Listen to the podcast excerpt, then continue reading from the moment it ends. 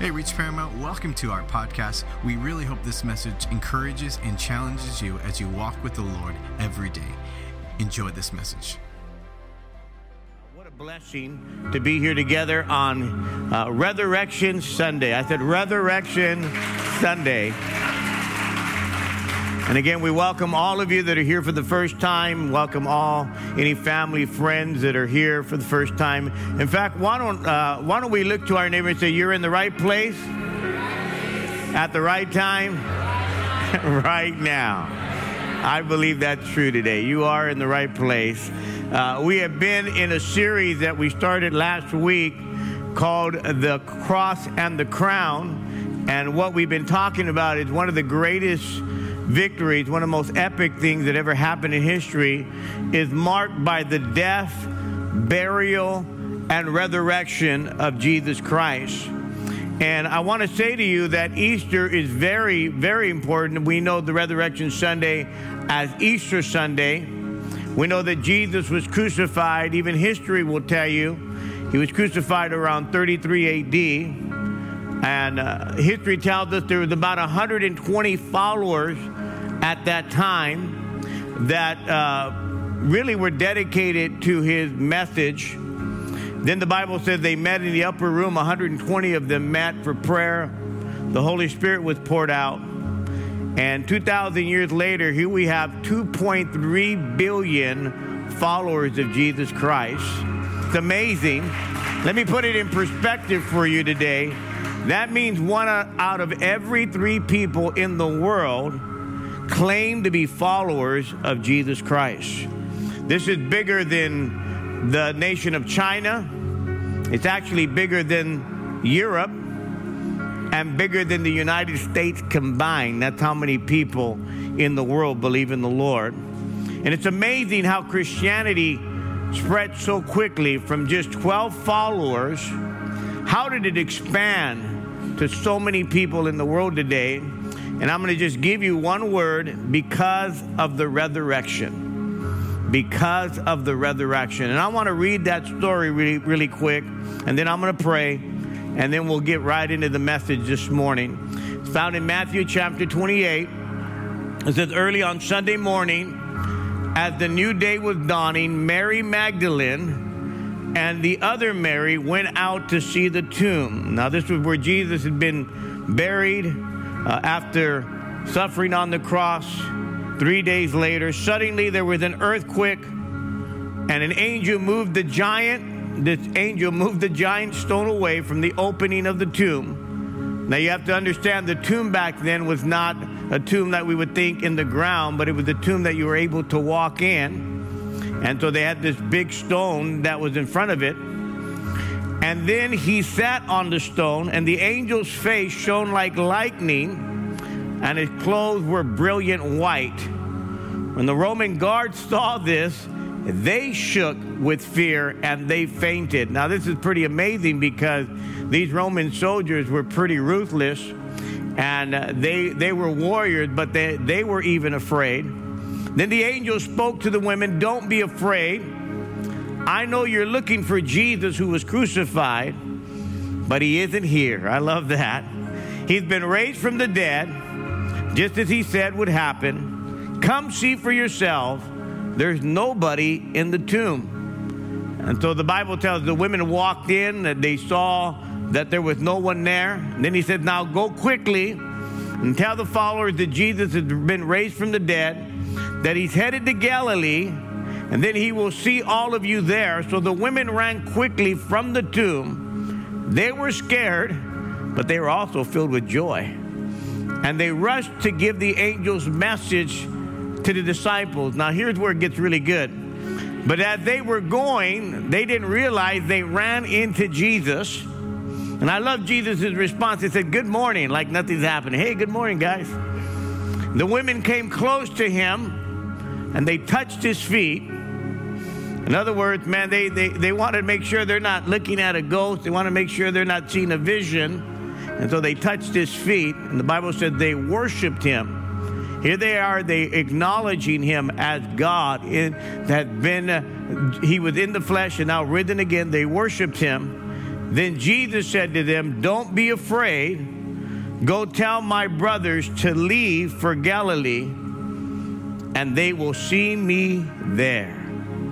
They will see me there. So I'm going to pray and ask the Holy Spirit today to help us as we get into this message today on this Resurrection Sunday. So, Father, we thank you today for the Holy Spirit. I thank you for every person that is sitting in this building. Lord, you know who they are. You know their history. You know their name.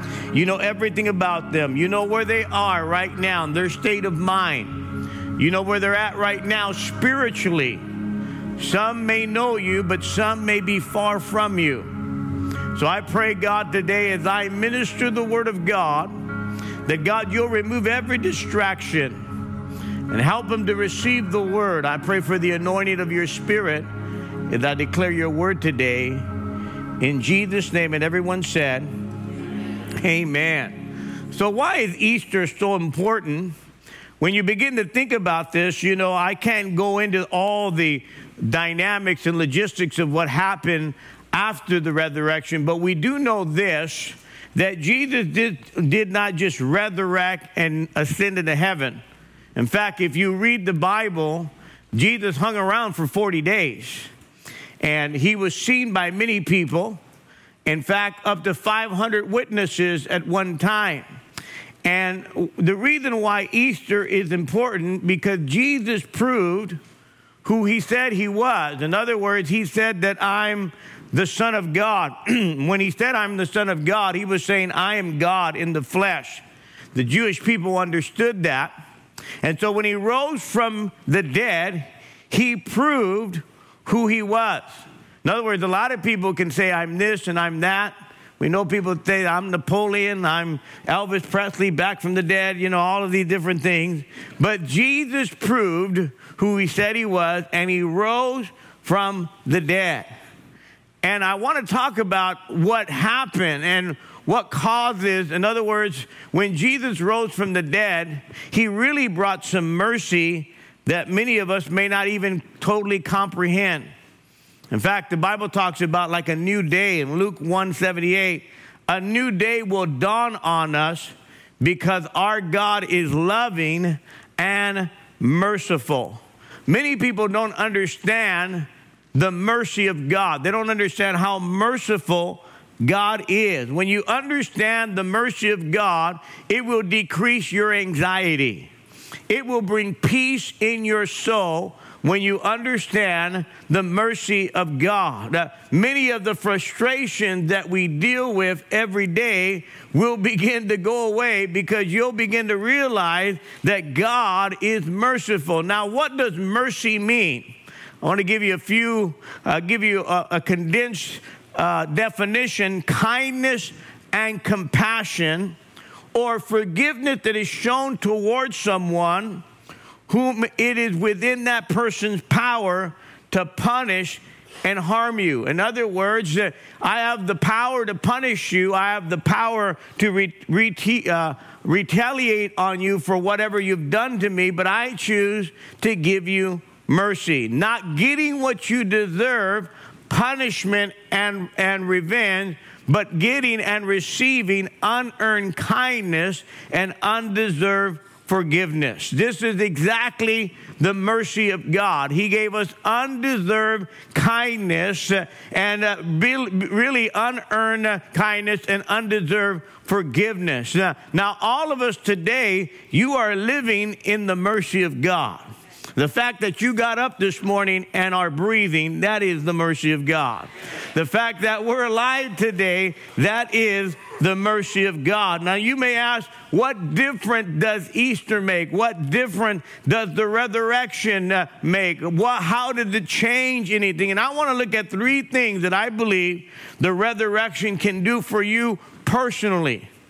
Now, a lot of us can look at the resurrection from the distance uh, and we can say, oh, that's great. Jesus rose again. But what does that do for me? And I want to show you today that Jesus does a lot more, gives you a lot more mercy than you understand. In fact, many of us deal with three emotions in life that God wants to give you mercy and remove them from your life. Many of us today have, how many have ever been ashamed of things that you've done? How many have ever done, how many have ever uh, felt some anger in your life? You've been angry about a few things. And this one's hard. How many of you have ever been afraid? You've been afraid of the future, been afraid. Believe it or not, Jesus' ministry, when he was on the earth, he dealt with all of these uh, different emotions. We've been afraid.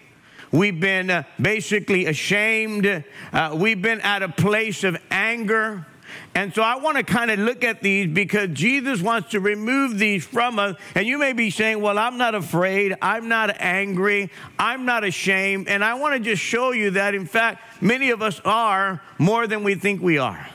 And so I want to kind of highlight three short stories and kind of give us some insight of why Easter, the resurrection, gives us mercy. Number one, when we are ashamed in life, and all of us have been there. In other words, I need God's mercy when I've messed up. Anybody ever messed up in life?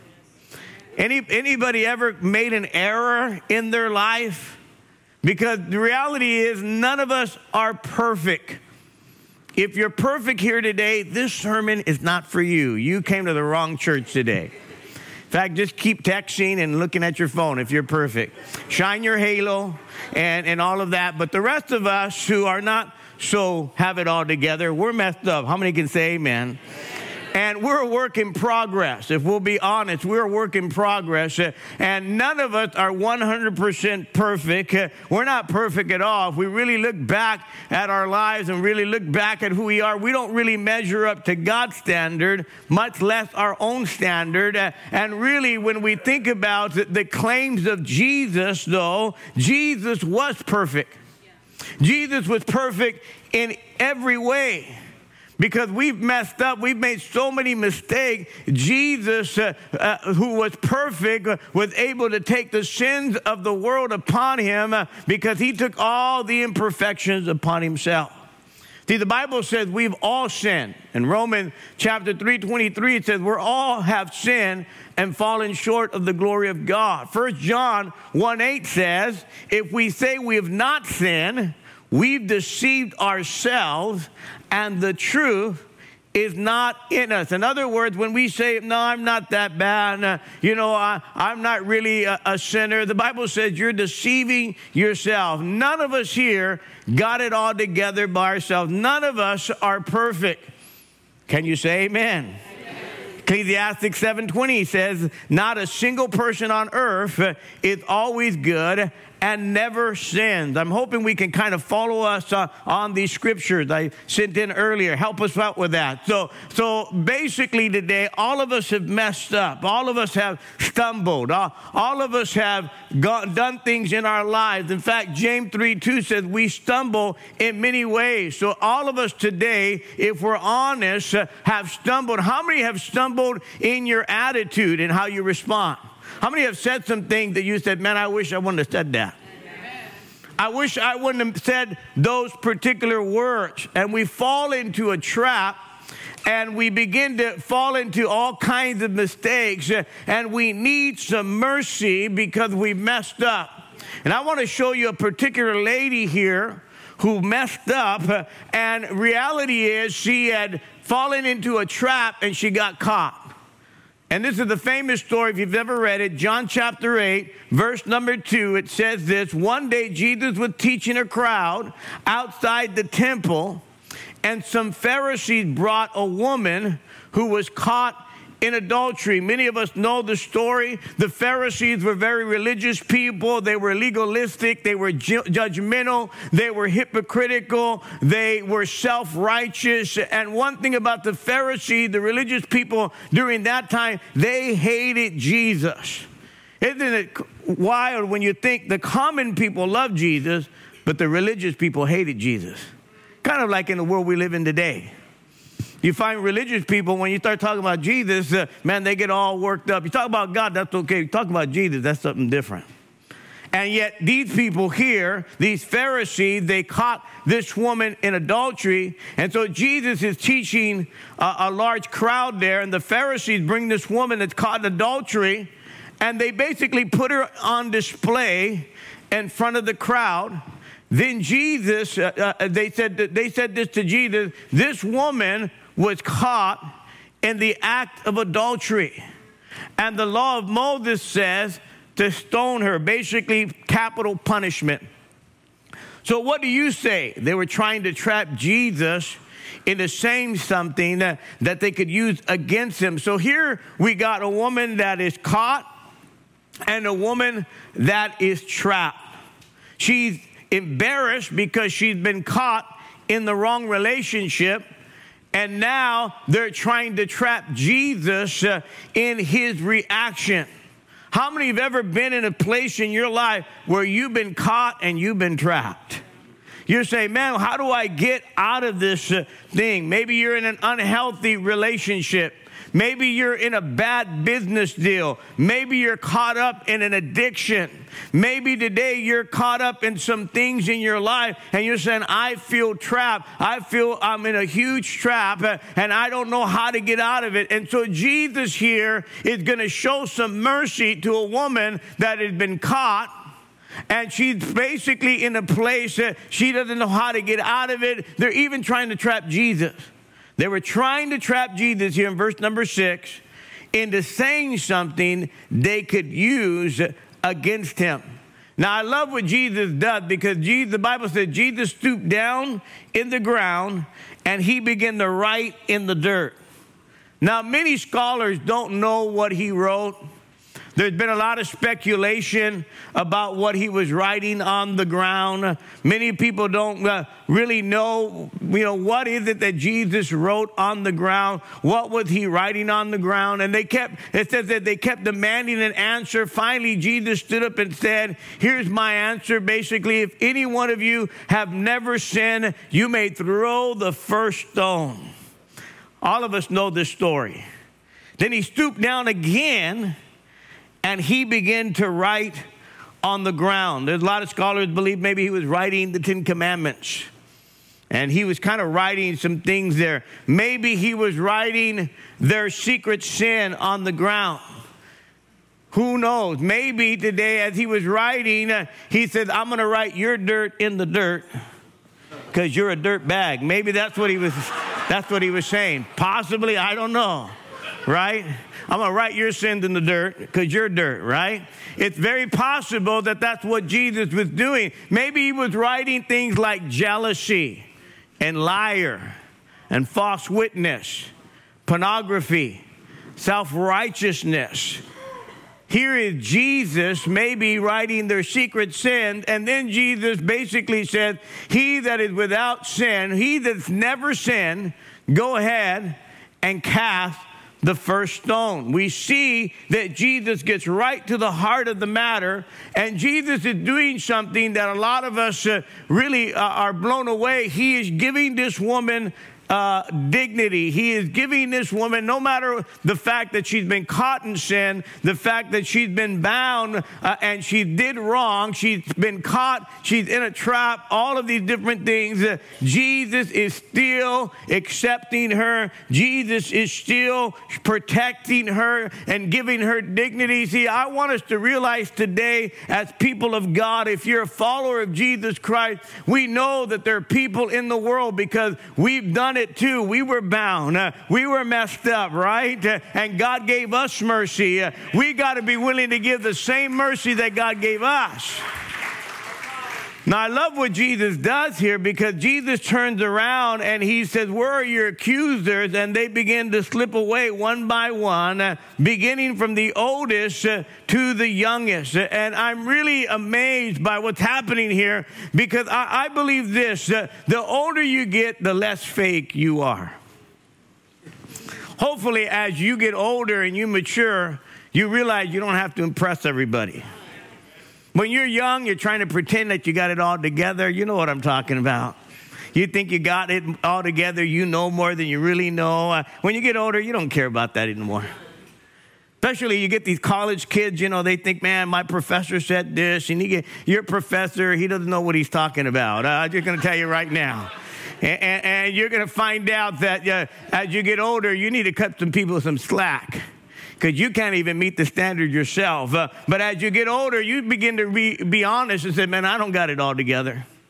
Can I tell you, the older I get, the, the less I got it all together. The, the more I need Jesus in my life. I got nothing to prove. I'm just here to tell you the truth uh, that, you know what, I'm not perfect, uh, but God is, uh, and I need the mercy of God every day, just like you do.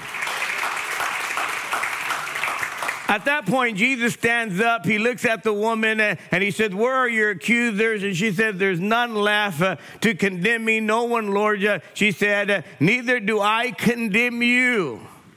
See, I love what Jesus said. I don't condemn you. But he wasn't condoning her either. Because he said, Go and sin no more. This is where a lot of people leave out the rest of the story. See, we always say, oh, he that without sin cast the first. Don't be judging me. Don't be doing that. Okay, well, stop walking in sin. Because Jesus said to her, basically, go and leave your sinful ways. Stop living in sin. Quit doing this. He didn't say, oh, go back to adultery. He said he didn't condemn her, he didn't condone her, but the moment with Jesus changed her. See, that's what's supposed to happen. God's not out to condemn you nor condone what you're doing, but He's here to give you mercy and change you. I said He's here to transform your life.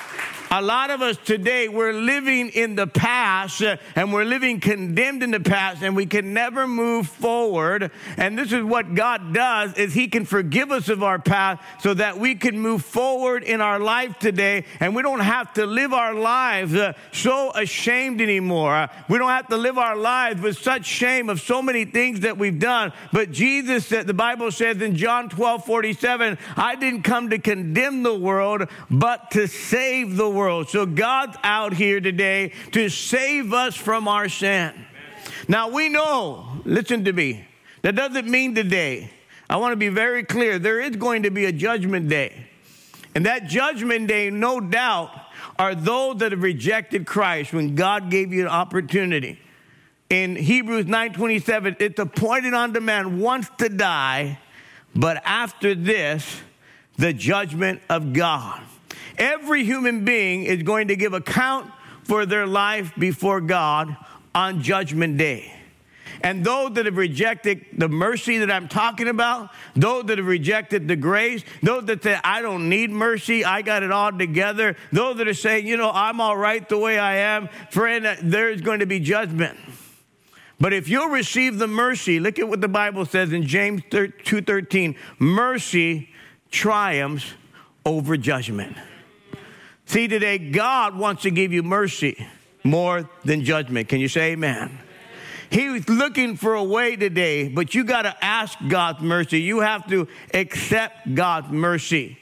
So you don't have to live in shame anymore, but God can remove that shame. In fact, we have several testimonies of people in our church uh, that, man, when you look at their life before they came to Christ, they can tell you they're very ashamed of how they live.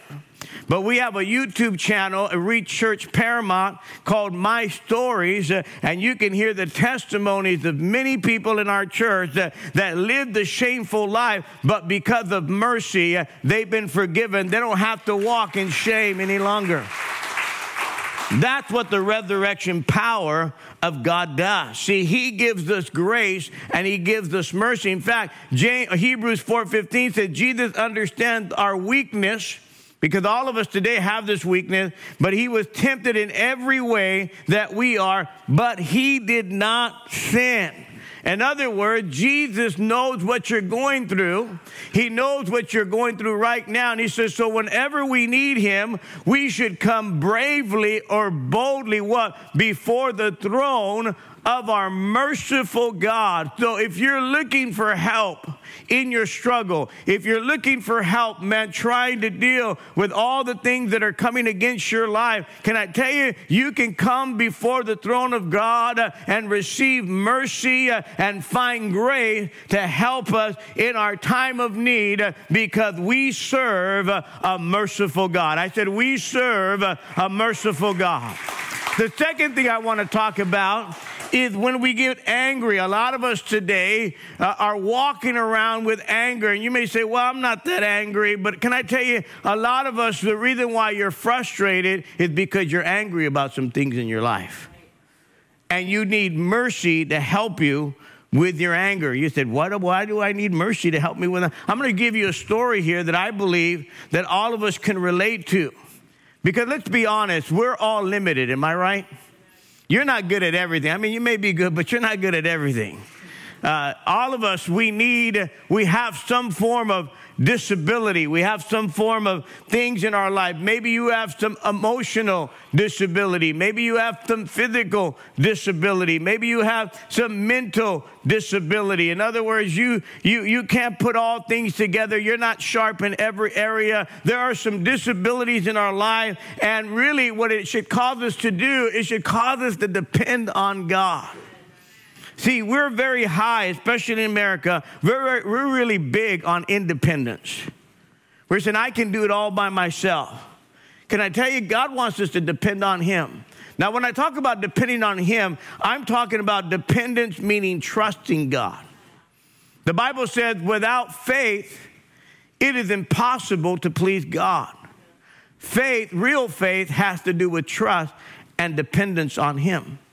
When you want to please God today, if you want to please, then start depending on Him, start trusting Him, start putting your faith in Him. Isn't it wonderful when you have small little children that they can depend on you, that they trust you? That basically they look to you to help them, they look to you to show them the way.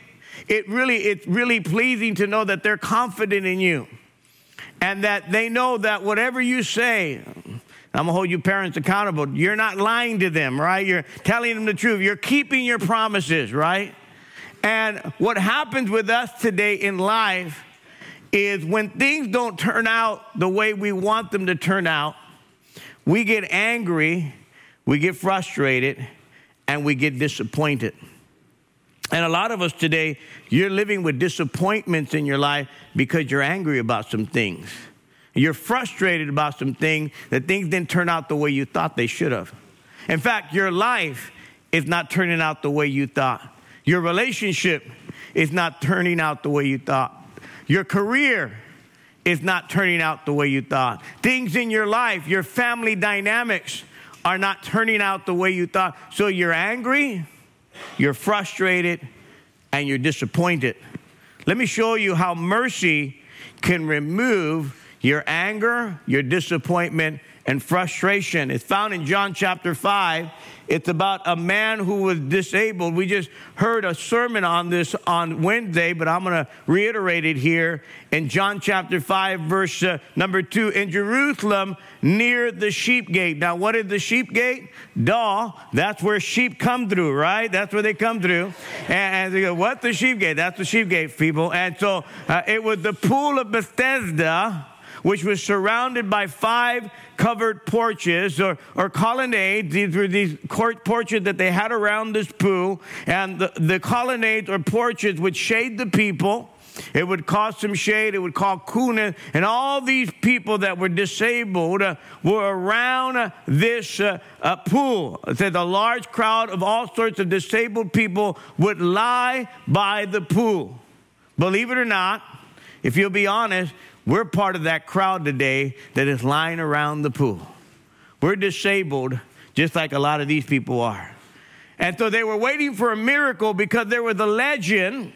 It wasn't a true legend, it was just a legend that every once in a while an angel would stir up the water, and whoever was the first to get in the water while it was still moving would get what they needed and would be made whole.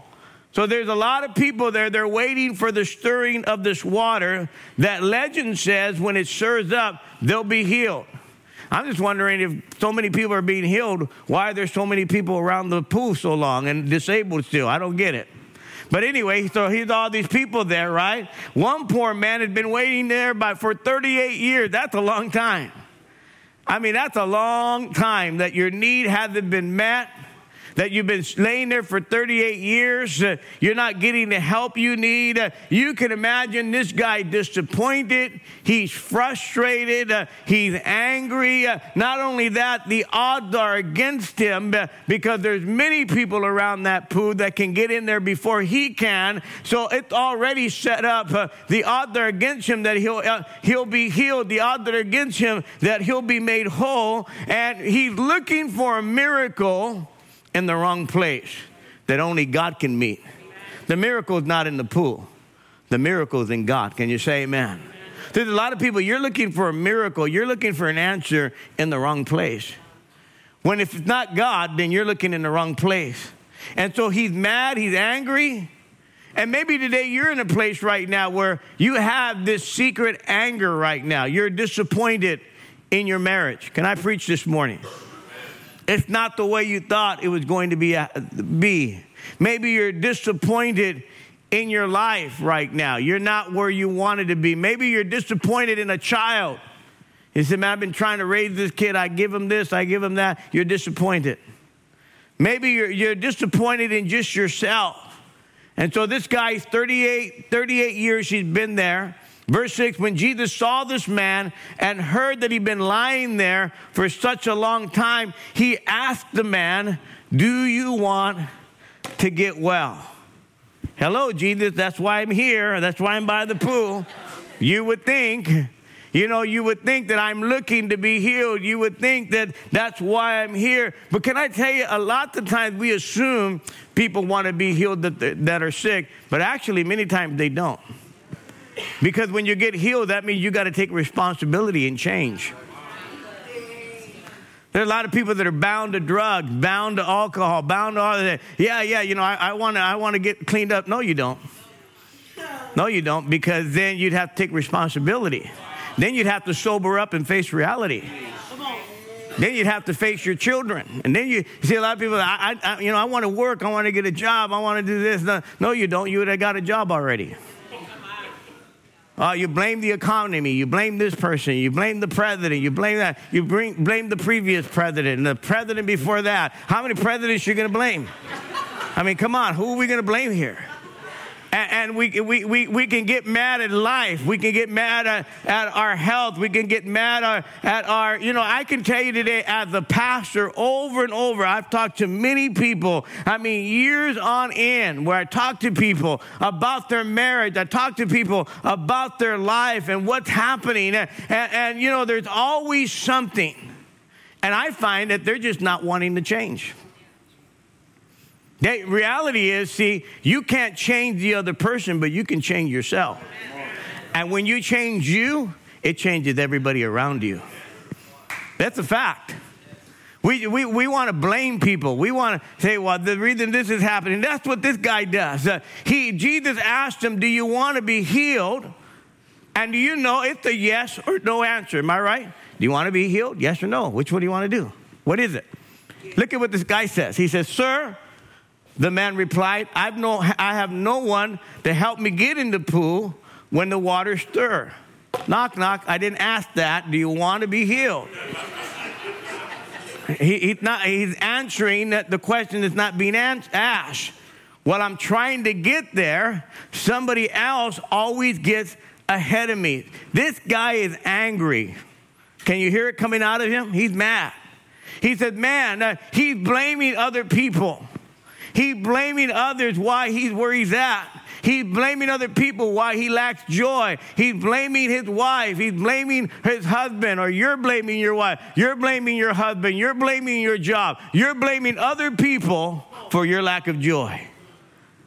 He's resenting his life because others are succeeding, but he's not. He says, While I'm trying to get there down to the pool, someone else jumps in front of me.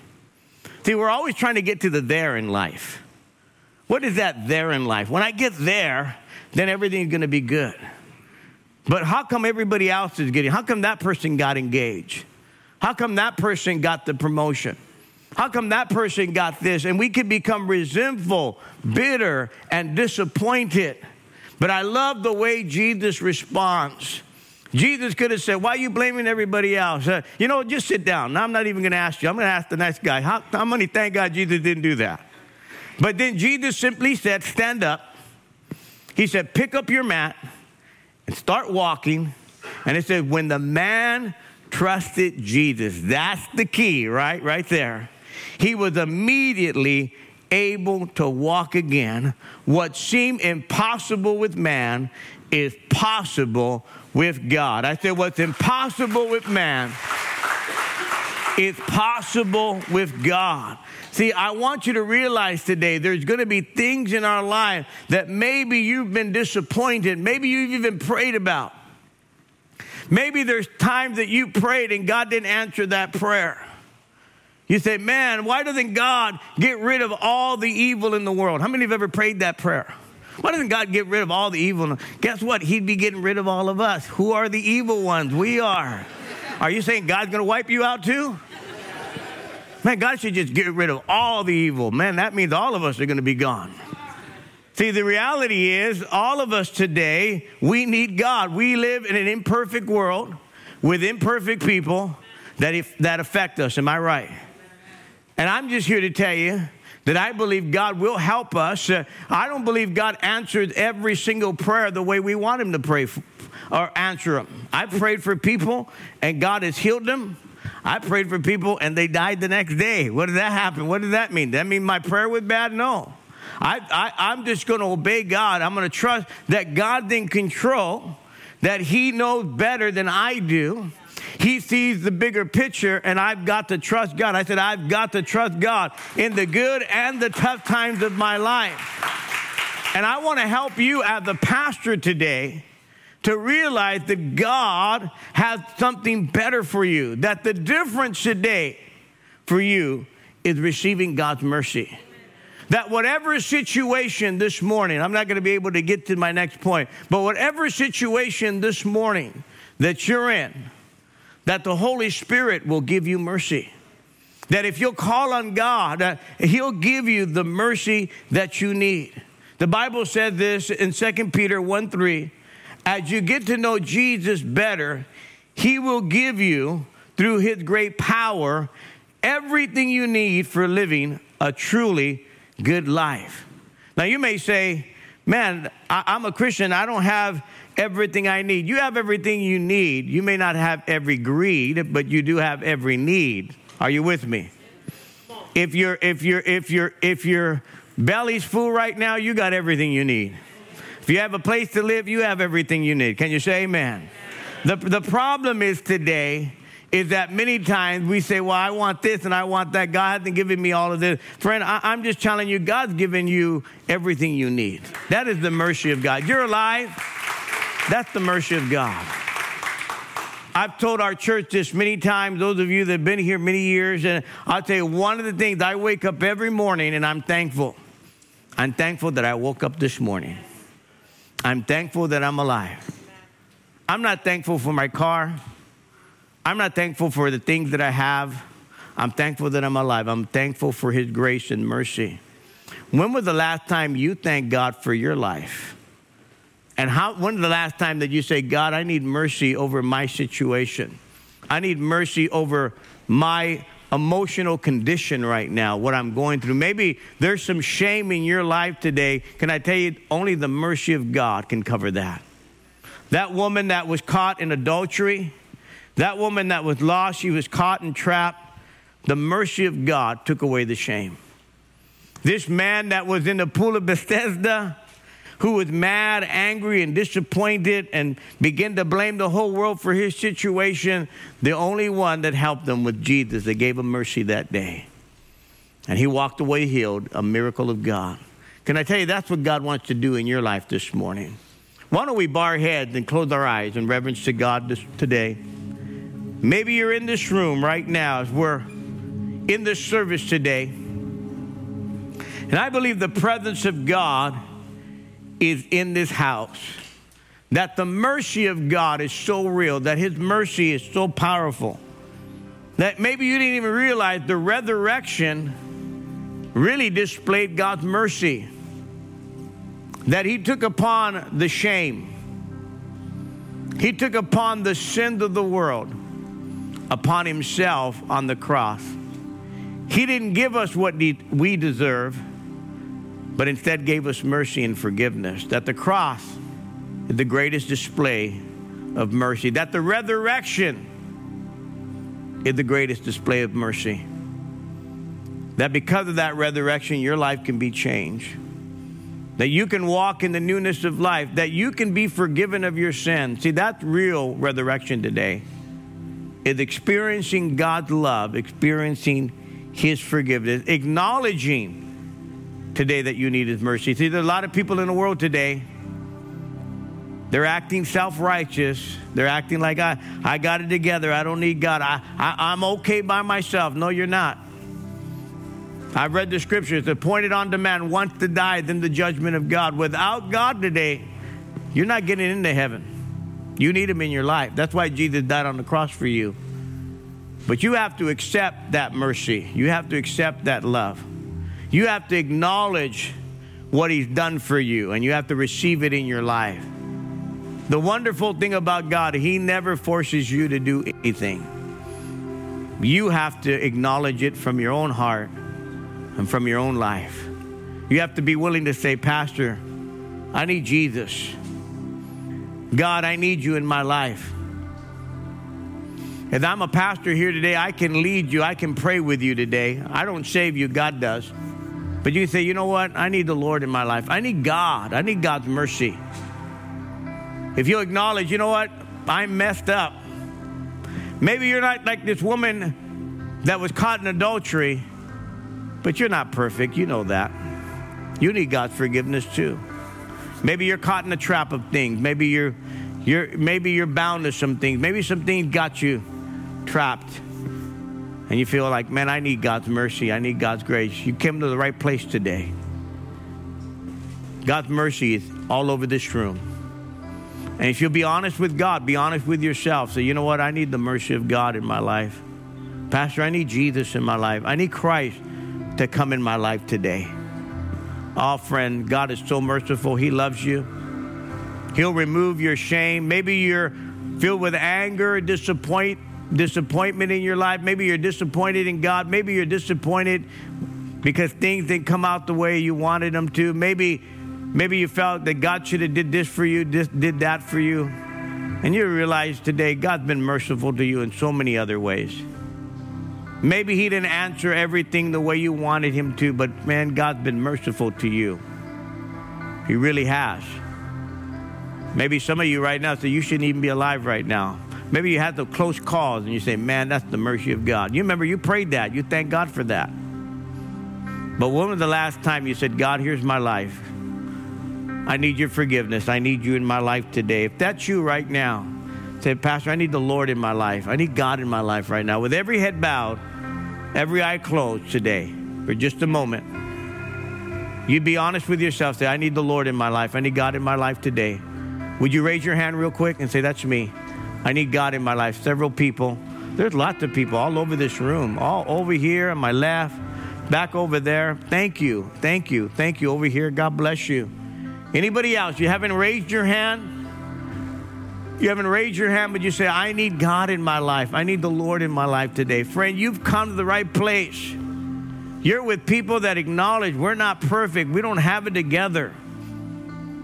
But I'm here to tell you, we're just recipients of God's mercy. Honestly, that's why you've seen people here lifting their hands, worshiping. You say, with all this worship, with all this celebration, they're, they're excited because of the mercy of God. They're celebrating God's mercy over their life. If you knew some of these people before they came to God, man, you wouldn't even believe it.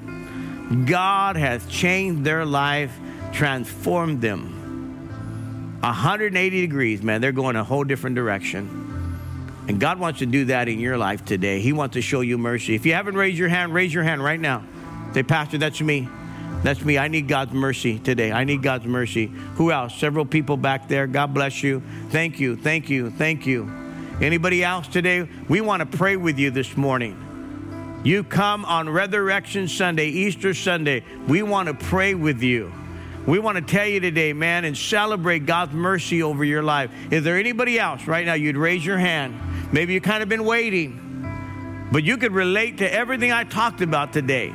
You've been disappointed. You've been angry. You've been frustrated. You've been walking in some of your shame, saying, Man, how, uh, you know, I, have messed up so bad, I, I can never get it right. Can I tell you, God's mercy is greater than your shame? Raise your hand right now and say, That's me. Pastor, that's me. I need God in my life. I need God's mercy. Is there anybody else right now? Others right over here. God bless you. Thank you. You can put that hand down. Anybody else? Several people have raised their hand. If you haven't raised it up, raise it up right now. Be honest with God, be honest with yourself. Maybe at one time you were walking with God. At one time, in fact, what I'm preaching here today, church is not new to you. You've been in church, but you've been away from God for a while. In fact, you haven't been in church in, in a while. And you decided to come on this Easter Sunday because God has mercy on you today to get you here. And He wants to show you that He's still merciful and He still loves you. You need to rededicate your life to Him right now. Who are you right now? You'd raise your hand and say, That's me. You're talking to me today. Raise your hand right now and say, That's me. You're talking to me. I need God's mercy. I need to rededicate my life to the Lord. Thank you. Thank you. Anybody else? Anybody else? Just raise your hand all over this building. Anybody else? I, I, I believe in what I'm saying today. Thank you. Somebody else. Anybody else today? Raise your hand. We're here to pray with you. We're here today to tell you that we are recipients of God's mercy like you are today. Is there anybody else? All right. If you raise your hand, look up at me real quick. Just kind of look up at me. You guys mean that over here? You guys mean that over here? Over there? Back over there? You mean that? Over there? All right. I want to pray with you. If you'll just give me the honor. Honestly, I'm honored to pray with people. I, am not going to make you say anything to anybody over there, but why don't we all stand together? And if you raise your hand, Will you do me a favor? Don't even think about it. Just make your way down here and face me. I'm not going to make you say anything to the people. I'm just going to lead you in a prayer. There's several people coming. You're not coming by yourself. Thank you. Thank you. Over here. Over here. Just come. Come right now. Thank you for coming. Thank you for coming forward. Our ushers will help you. Just come forward. They're helping you come. Anybody else this morning, just make your way down here. Make your way down here right now. You've been waiting a little bit, you've been hesitating. And then awesome God's mercy is all over this room right now. Resurrection Sunday right now, the mercy of God. Thank you for coming forward. Is there anybody else right now? We'll wait for you. If you if you if just make your way down here. Several people raised their hand. Is there anybody else? I want to pray with you this morning. I don't want you to leave the same way you walked in. Just come right now. We'll pray with you. Is there anybody else right now? Amen. Help us out, ushers, if there's anybody else to make their way down here. I don't like to rush just. I, want, I like to give people time. Some, some, some folks, they need a little bit of time. And I'll, I'll give you that time if you'll come right now.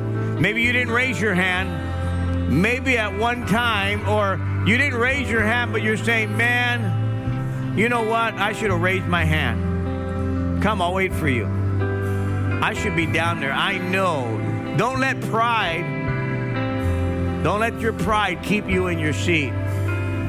Come right now. Be a recipient of God's mercy today.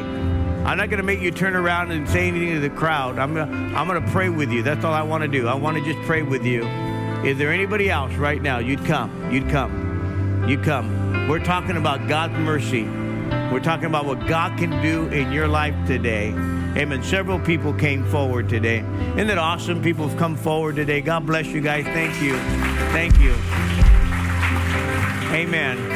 I'm going to lead you in a prayer, and it's not the prayer that saves you. Again, it's the attitude of your heart. And I'll give you the word, but I want you to mean it from your heart. And I don't want you to say it to me, but I want you to say it to God. So why don't we close our eyes and bow our heads real quick? and repeat this prayer and say it to the Lord, say, Lord Jesus, I believe you died for me and you rose again. I ask you, Lord, to come in my heart, to forgive me of all my sins, be Lord of my life from this day forward, I will serve you In Jesus' name, amen. Let's pray right now for every individual. Father, Thanks so much for listening to this message from Reach Church Paramount. To stay connected with us, follow us on Instagram or Facebook at Reach Paramount. To give and support this podcast and ministry, visit our website at reachparamount.com slash give.